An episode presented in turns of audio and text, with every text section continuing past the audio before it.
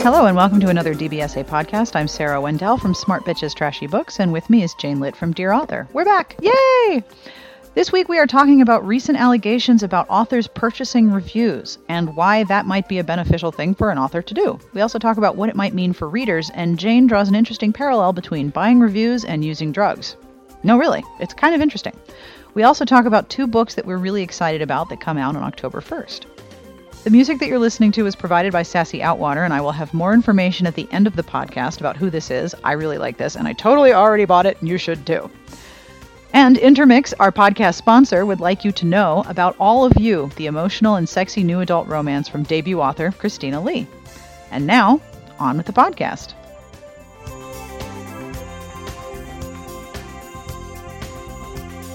I have to tell you, when I was in Australia and I was at the Romance Writers of Australia conference, I had so many people come up to me and tell me how much they love the podcast. Like at least 10 people, and I'm not exaggerating, just said, please don't stop the podcast. I love it so much.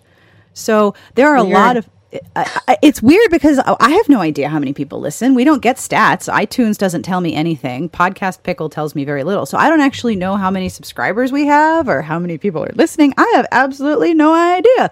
But people come up to me and say how much they love it. And Kat in Australia listens to it. Kat from Book Thingo listens while she's driving her kids to and from school. And if she starts the podcast and the kids aren't in the car, sh- they make her start over so they can listen too. But we talk about dirty things. I know. I'm like, um, I have no idea how she spins that. But when I met Kat at the trivia night in Sydney, I went down to meet her kids because they listened to the podcast and they were looking at me really strangely. And I realized it was because my voice usually comes out of the radio, not out of a person. they were sort of looking at me like, oh, you're a person. That's funky. But they love the podcast as much as we do. Isn't that nice? Yeah. Although I'm a little alarmed because I have to be really, really creative with euphemisms now because they're little you know. Can't be oh no, can't be talking about chickens. But you know, you sent me a link this morning of uh, zonalert.wordpress.com, and until I uh, clicked on it, I was like. Is this another reviewers are horrible human beings alert? Oh, I thought maybe you would think it was spam or something. I, I think of my emails to you, I always use like, I think you might find this interesting, or so, you know, those are all the things that spammers use. Yes. No, I, I, generally know you're not spamming me, but I did not know what to expect from the URLs on alert. And it's an entire page devoted to here are all the authors that buy reviews on Amazon and other places. I had no idea this was so pervasive. Well, I mean, John Locke, he he came out and said that he bought reviews and he not only said that he bought reviews, but he paid people to buy his book, which is genius because you need a concerted number of purchases in a particular time period to make Amazon believe that your book is popular. so if you get, you know, so if you get like a hundred purchases an hour for several hours, Amazon's like, wow, your book is really popular. Let's push it up the list. I mean, that's how their algorithms work. And Amazon has come out and said, yes, reviews matter in terms of the numerosity of your reviews. Um, as and as well as the um, the rating. Although I think it is actually the numerosity that matters almost as much as the rating. Now, Locke, to his credit, said, "I don't care if you give me a one star or five star. I just want you to buy the book and give me a review." And and that's how he became successful because you can manipulate your stats like that. Now, I don't think that. I think that that site. Um, was too broad in its um, statements. For example, they uh, target a couple authors for having reviews by these paid reviewers, but it's easy to see that these people who write reviews for a living happen to be readers and they liked some authors and wrote reviews for them because they like those books, not because the author paid for them. Right, right. But there are other people on that list where they make assertions that there are 500 plus reviews that they've purchased and if they're making that claim, you'd hope that they have some evidence of that. The New York Times did some reporting into this issue. I think it was after John Locke uh, admitted to his manipulation of the system. Mm-hmm. But that Melissa Foster, who's the target of a lot of those posts, has all these fake re- reader awards. During the time that she was publishing, she her books were in the top 10 of Amazon Kindle lists. That's really interesting. Almost as if the the the reader review or the reader reviews that if excuse me, the reader awards that if you look at them too closely appear to be meaningless or for purchase to another reader seemed like a legitimate reason to try her book. Yeah, I mean it's there's a lot of unfortunate outcomes to something like this. You know, the uh, first really unfortunate outcome is that readers are being not conned but manipulated. Manipulated, and I think it. I think the worst thing isn't so much that we readers um, are being manipulated because let's say you buy a book and it's terrible, you have that option of returning it. Yep. Um, but I think it just re- it does two things for authors. One, if you're an author who's got integrity, your your playing field is uneven. Yep, it's, because well, someone without integrity can game the system with a relatively small investment of time and money to buy reviews and sure, and, and it's, ratings. It's, it's lucrative. Think about this, uh, Sarah. On Fiverr, you can buy a review, positive review, and a purchase of your 99 cent book for $5. So let's say you buy a thousand of them.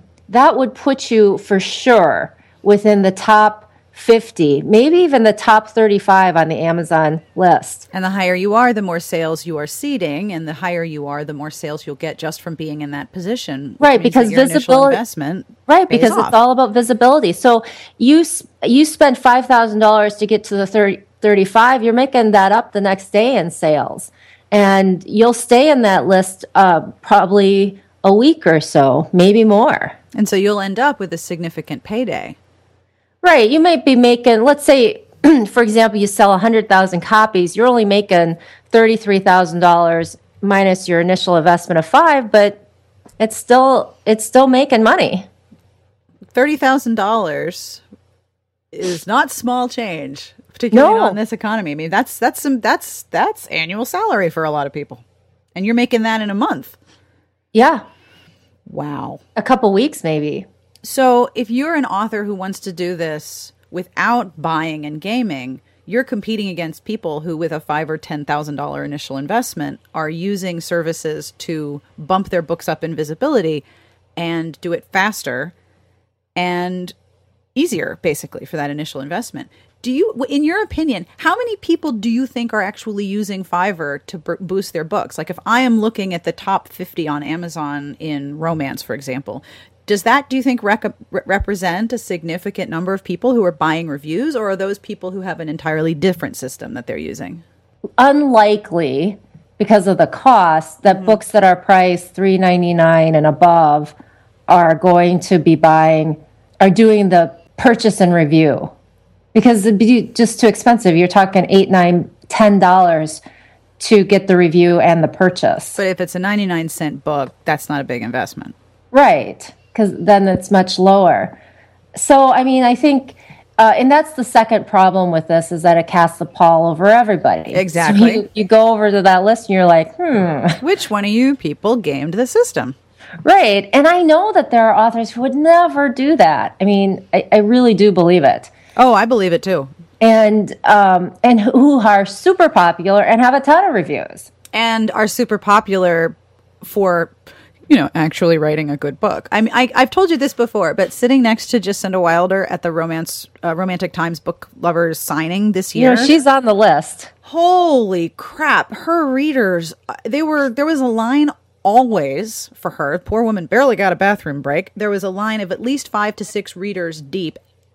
As soon as she would finish, another group would come. They travel in a pack, and they were so excited to meet her. And you can't, I mean, that's not something you pay for. That's a genuine interaction. And it was amazing to me how much I learned just from listening to her and her readers talking to one another and what they talk about because her marketing goes beyond just her books. She has other products that she recommends. And they talk about, you know, clothes for larger women. She has a thong that she apparently says is the most comfortable thing in the world. I mean, there's a whole there's a whole realm of things that she and her readers talk about, but that enthusiasm is all genuinely based on the books and then is growing into other areas. that's the kind of readership that you can't you can't buy that. That's not for sale. That's not something you can purchase and, and game the system into getting. When you're when you have a, an author who is buying a bunch of reviews or buying sales and then a review how much longevity do they get does do, do they release another book and then do it again and then their backlist sells is this like, a repeat performance or do they do this once or twice and then hang it up well i don't know i mean there are some very popular authors on that list you don't know whether they use that tool to increase visibility. It reminds me of the PEDS debate. You know, uh, Ryan Braun, the cheater from Milwaukee, um, after he admitted to lying and, and cheating, the, there was uh, comments about how PEDS makes good players great and mediocre players good. You mean the this the performance steroid? Yeah, the performance enhancing drugs. Yes. They call it PEDS. Um, I, I, I the th- first time you said it, I was like, the, the pediatrician scandal? That what? The pe- pediatricians had a problem and I didn't know? Anyway, go ahead. You're you not listening to enough sports radio? I'm sorry. No, I'm not because I like sports radio when there's two people talking to each other. But in the New York area, there are so many single anchor sports radio shows where this one guy is arguing with himself in a vacuum and it's the most annoying thing to listen to. So I'll listen to Mike and Mike for a little while. But then when it's one guy yelling at himself, I can't tune in anymore. So and unfortunately, given where I am, all I'm going to hear about are, is the Yankees, maybe the Mets, mostly the Yankees, and the Yankees. And there's only so much new Yankee news I can take. So I'm not as well informed as you. I'm sorry. You live in a much better sports market than I do. I don't know about that. I just have, I just uh, listen to ESPN radio on my way home and work and back again. But so, um, he, so he admitted that he had taken performance enhancing drugs and he screwed up. Well, no. What had initially happened was he kind of took the Lance Armstrong um, position initially. Uh-huh. He said he never took performance enhancing drugs. In the test uh, that was positive, he accused the um, lab worker of tampering with it. That's right, because the guy stuck it in his fridge all weekend. Right. So the, the, chain of the, possession was couldn't be couldn't be verified. Right, but that was, but he the there was never any evidence that this guy had tampered with it. In fact, Ryan Braun then later came out and said, "Well, I called this guy to apologize," and I thought, "Well, you know, you got that guy fired." Um, you need to do more than apologize, dude. right, and and um, Aaron Rodgers was a big friend of Ryan Braun, and he was all over social media defending him and saying he would bet one year's salary that Ryan Braun was clean. Oh yeah, who took that bet? Did they win? yeah, and a, a, fan took that bet, and then after Ryan Braun came out with his mea culpa a year later, came back to Aaron Rodgers and was like, "Ready? I'm ready for you to pay up." And Aaron Rodgers was kind of a dick back. That I, I think I yeah. tweeted about how I Aaron Rodgers is a douchebag, but he's my douchebag, so I have to cheer for him. sorry, dude. That's all right. My my my football team that I've broken up with is also populated by a douchebag quarterback, so it's okay.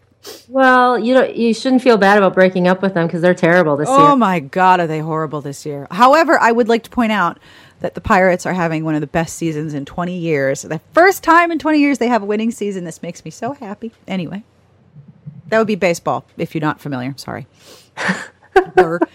Did you see, by the way, in Australia that in two different airport lounges, I met these, and uh, on once on an airplane and once in the airport lounge, I met two Australian football league teams, and they are all populated by exceptionally good-looking men with amazing arm muscles. And when well, play, I saw that, but you didn't have any pictures, and I felt like you had let your gender down. Oh no, I posted pictures. I will send you the pictures. I, oh, I, I didn't pictures. see them. I must have. um I saw you bragging about your encounter. Yes, I did post pictures, but the time difference meant that they probably went up at like three in the morning. Oh. Oh my God. And when you play Australian rules football, you wear these tiny, tiny short shorts and sleeveless shirts, and it's like thigh muscles and biceps for a good hour and a half. It's beautiful. It's a beautiful sport. We should have it here.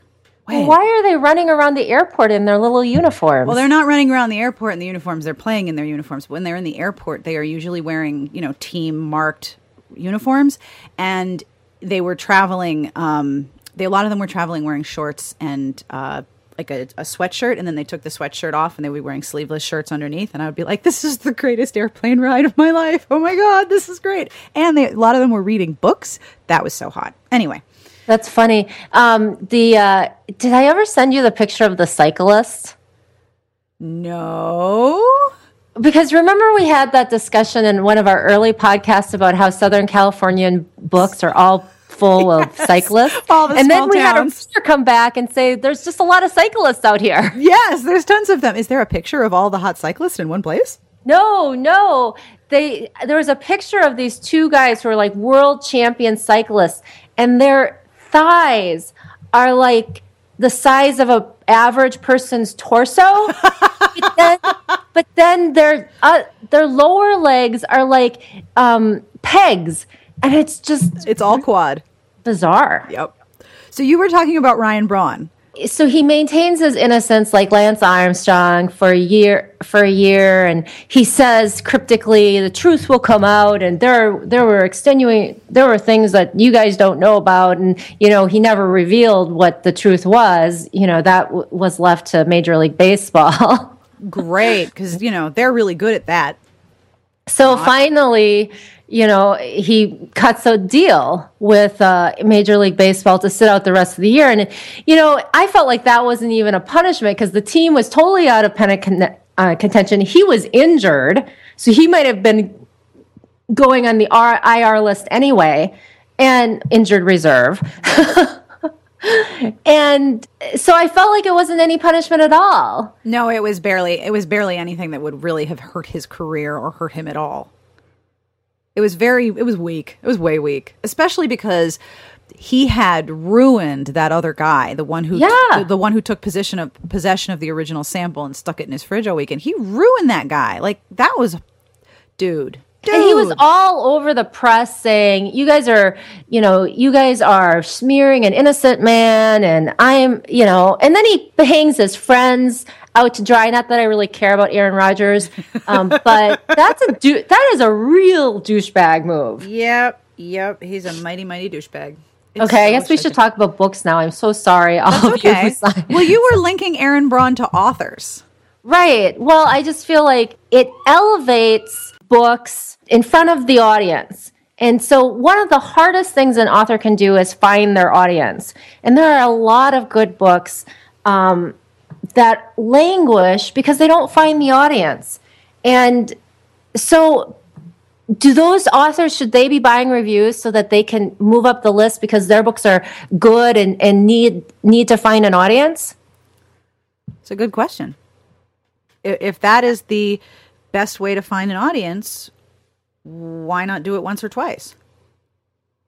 Because even if it's even if it's dishonest and misleading, it works. You know, and if you can live with the dishonest and misleading decision, then it will make you successful.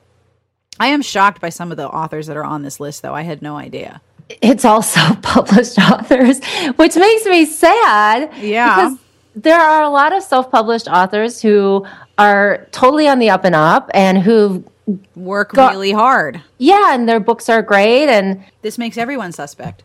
right. But this on this list of on the on the Zon Alert list, and obviously this is their speculation and not ours. They are they are alleging that R.J. Palacio has bought uh bought reviews that Ilona Andrews bought reviews. No, I no, I don't think that's what they're alleging. The see, I think that early paragraph is really misleading. What what that paragraph is saying, and, and the reason I think this is because I had an author pay for a Fiverr review, and that author came back to me and said, the person who I paid and posted my review also reviewed all these other authors. Ah, But we didn't know if they were paid for or whether that reviewer just likes those other authors. So I think what happens with those big name authors that they include in that very first paragraph is that there are people who write reviews for money on Amazon but they also review other books, not for that they like Yes. or other products and so forth. And it's probably what makes their account more legitimate. right. So I think that that's how those like Brandon Sanderson and so forth get got caught up in that because the person who writes reviews for money just happens to be a Brandon Sanderson fa- fan or an RJ Palacio fan. Because if you're looking at these authors in terms of tier, like in terms of success, the, those those people don't need to pay for reviews. They have a legitimately enthusiastic fan base that doesn't seem to need supplementation. Some of the other names on here I've never heard of. I I know diddly poo about, but Right, because This RJ Palacio. There's a lot of there's a lot she of just, what's she just called? won the Newbery um, medal. She doesn't need to be buying reviews. Her her book is recommended in every middle school and elementary school across Yeah, the she doesn't country. need any buy anything. Wow. So I think that's what happened. So that's what happened to my author. This person bought the Fiverr review at my request, Right. And that the person that was paid to do the review also reviewed all these other authors.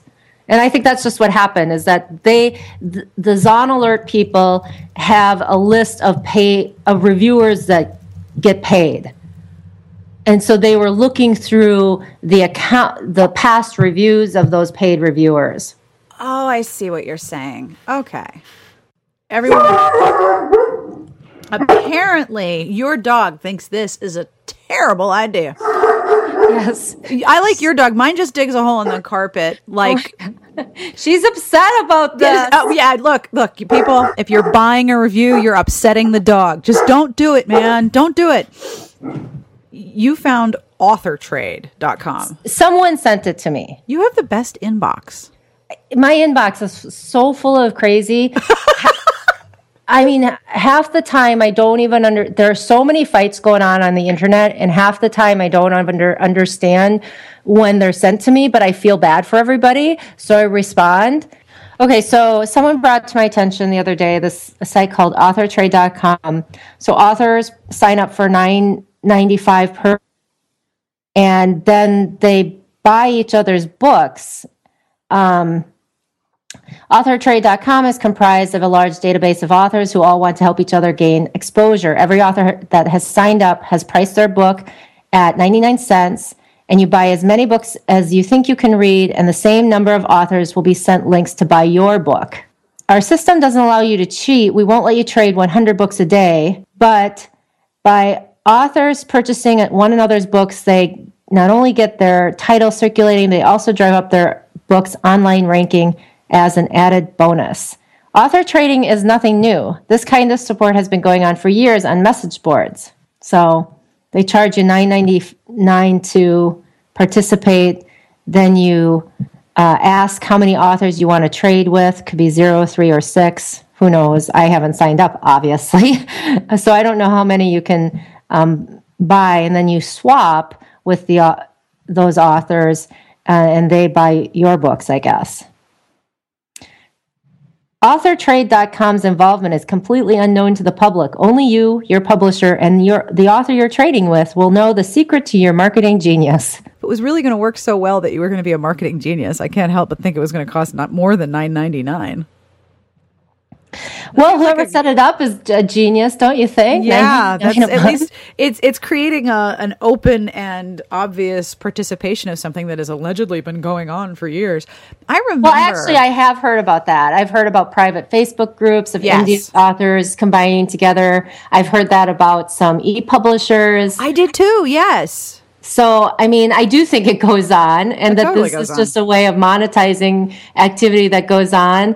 Um, but and it's there's nothing that can be done about it. Nope. It, this is just something that happens. The problem is, like you said, an author who is legitimately self publishing their book has to decide whether or not they want to use some of these systems to try to gain their audience and get in front of readers. And while I don't like it, I do understand what motivates people to participate in that because they feel like I have a really good book. If only I got in front of people, then I would be selling. And it's, you know, It's true. yeah. and the amount and the amount of work that it takes for an author who is self-publishing to identify the audience and identify the sites that they would like to review their book and identify the sources of word of mouth that they would like to be part of that's a considerable amount of research to figure out who their potential audience is let alone getting that audience to pay attention to them And you know, for most authors, author promotion is the worst part of the process. Yep. And so, I i empathize i totally do yeah, I do empathize. I I don't like it, and I and I wish there was something we could do to a make it stop and b highlight books. You know, it'd be great if there was a matchmaking service. yes. for books and authors. Um, but I don't know of one. I suppose our sites are something like that. But it's hard for us. You know, I don't know. I'm sure you get inundated with review requests, but we get like 300 a month. Oh, it's easily. just hard to to filter through that. Sometimes I feel like I spend my entire time just reading people's excerpts trying to decide what book I'll read. Yep. It is hard too. If you're an author and you are trying to get an audience for your book, it is really hard to figure out who you want to approach and what you want to do. And I remember even at RWA last year, the sessions that were about getting reviews were not as informative as they could have been about how to how to target and research blogs. It was like you have to go and find them. Okay, well, how do you do that? It's not easy. I have a hard time finding other blogs that whose tastes are similar to mine, and I run a blog. That should be a lot easier for me, but it's not. You back? Here's, here's my biggest tip for authors: find a book, and I think I said this to you before. Find a book that's close to yours. Search for the blogs that have given that book a five star rating. That's your audience. I'm saying create your own shelf talker. I mean, I agree with you. In in bookstores, you have if you like so and so, then you're You'll going to like, like all these other authors. Yes. So what you're trying to do is create your own list of also buys, and and that's your audience. I mean that. If I was to give a review seminar, that would be my number. one, That might be my only tip. I would just drop the mic and leave then. this will be a very short session 10 minutes tops come on in all right thank you very much we're done yeah but you have to pay $100 $9.95 yeah. a month to get that tip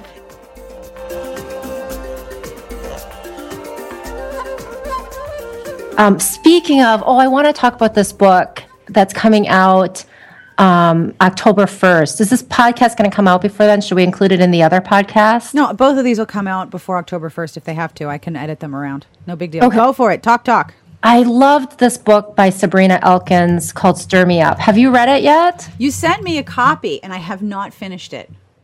Okay. Did you did it not appeal to you? Because it's okay if it didn't. I'm just not going to ever talk to you again. Oh, okay. well, that you know, no, no big deal then. No, tell me what you liked about it. Did you not like it though? I haven't finished it yet. Does it not appeal to you? I have. Okay, dude, I am. Did not, you not start it? I did start it. Oh my god, you guys, I'm being book bullied.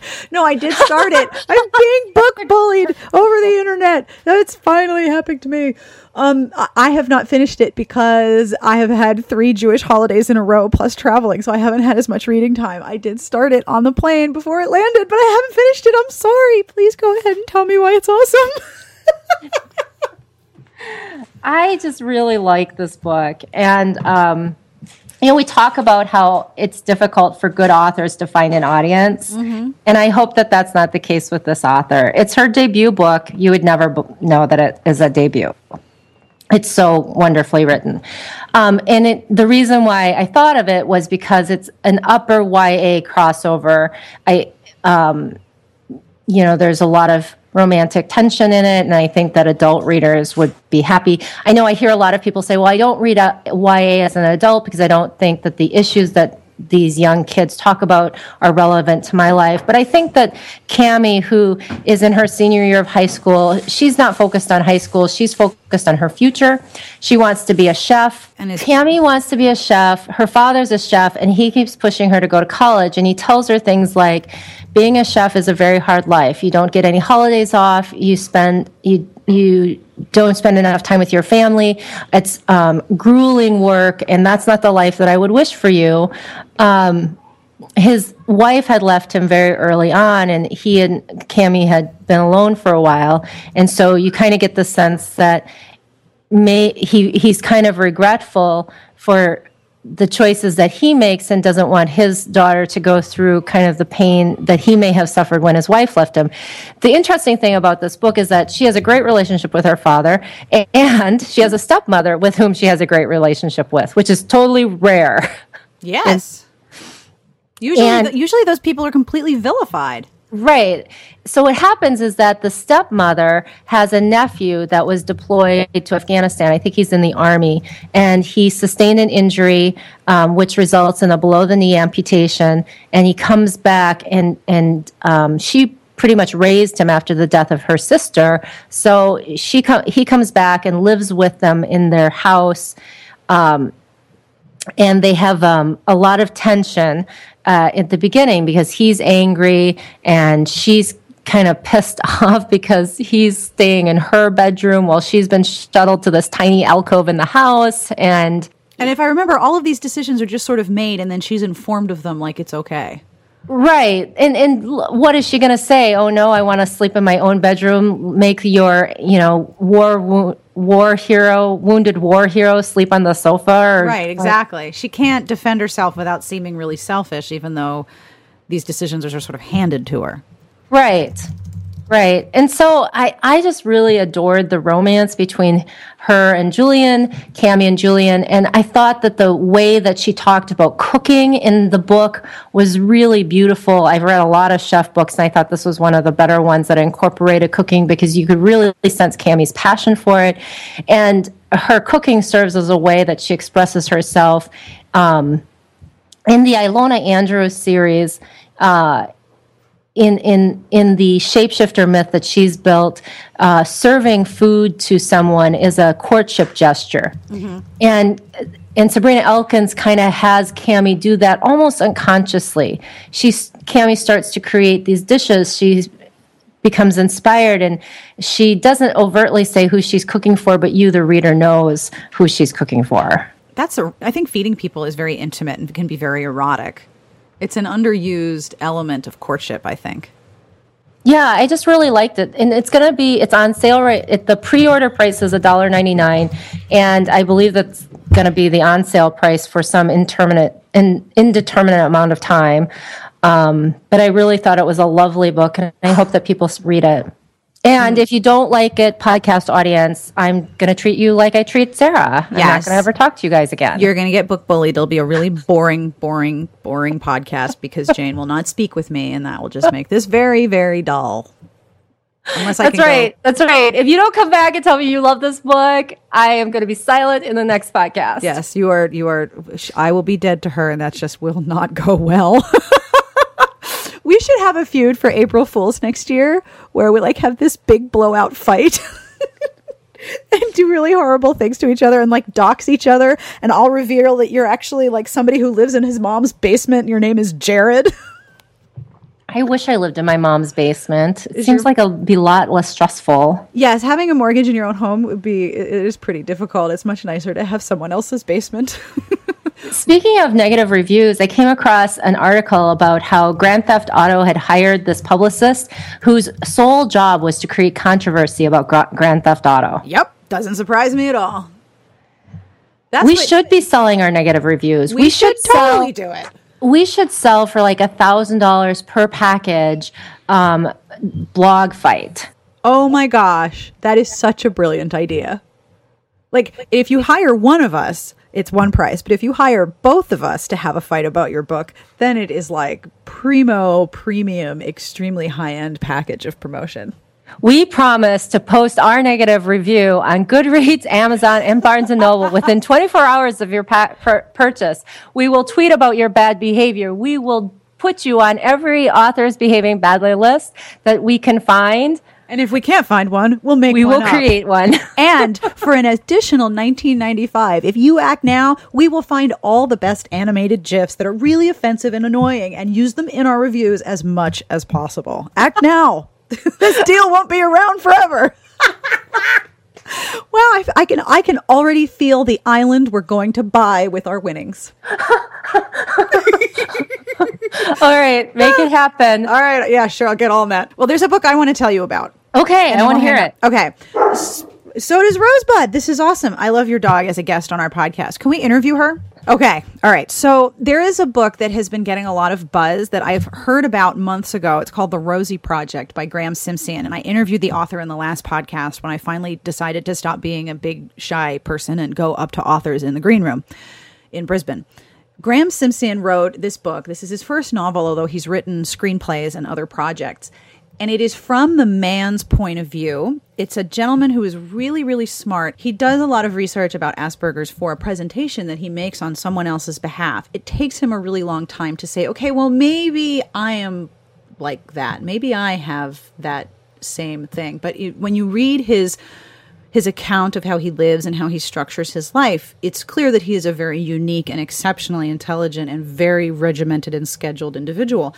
And he decides that because he is a scientist, the best way to find a wife is to come up with a very orderly and specific survey to find the perfect partner so that he can identify what it is that will make a good partner for him. And in the process of doing that, he meets this woman named Rosie, who does, of course, not fit his profile at all. And so he doesn't think of her as a, a candidate for his project, but he can help her because what she's trying to do is find her biological father, and he is a geneticist who has access to genetic testing equipment at his university.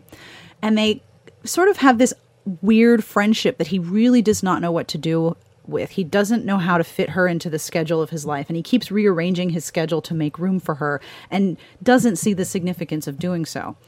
It's so it's so deep point of view from his perspective that it's a it's it's so absorbing.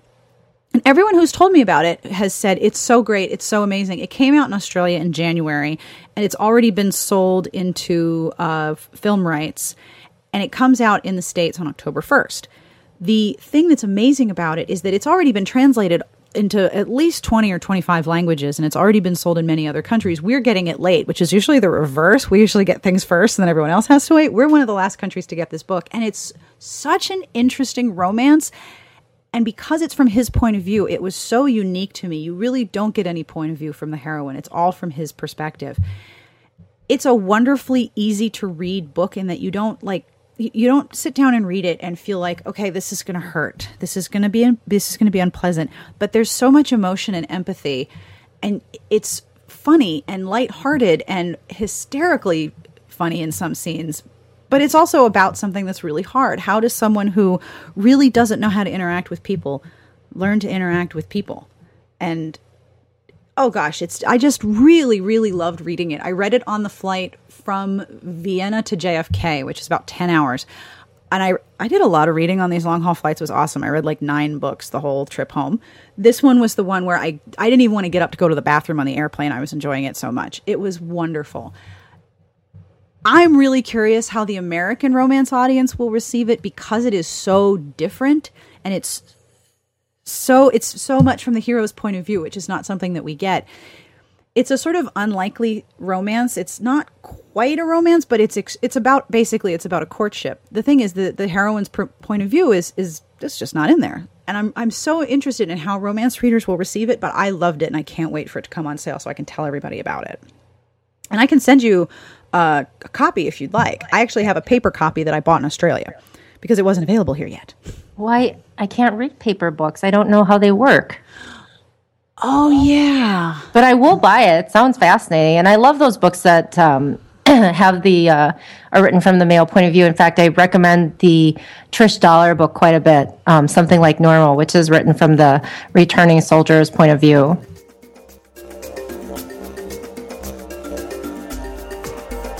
And that's all for this week's podcast. I hope you enjoyed the discussion. The music that you're listening to is provided by Sassy Outwater. You can find her on Twitter at Sassy Outwater. This is a new artist for us. I always think it's so cool that she finds new and new music for us. This is a flutist and piper who is from Spain, and he performs under the name Hevia. This is off of his album The Other Side, which is available on iTunes. And this song is called Son del Busgosu. That's B U S G O S U, Son del Busgosu. I don't actually know what that means. Now I need to go find my Spanish English dictionary. I have no idea what a busgosu is. Intermix, the sponsor of this here podcast, would like you to know about All of You, a sexy and emotional new adult romance from author Christina Lee. It is available wherever ebooks are sold. We have another podcast, hopefully going up next week, that's all about paranormal romance recommendations. And it was inspired by an email from a listener. And if you would like to send an email as a listener to share your ideas or you have a question for us, you can reach us at sbjpodcast at gmail.com or you can call us on our Google Voice number, which is 1201 371 DBSA. Don't forget to give us a name and where you're calling from so we can work your message into an upcoming podcast. I hope you enjoyed the podcast, and wherever you are, Jane and I wish you the very best of reading.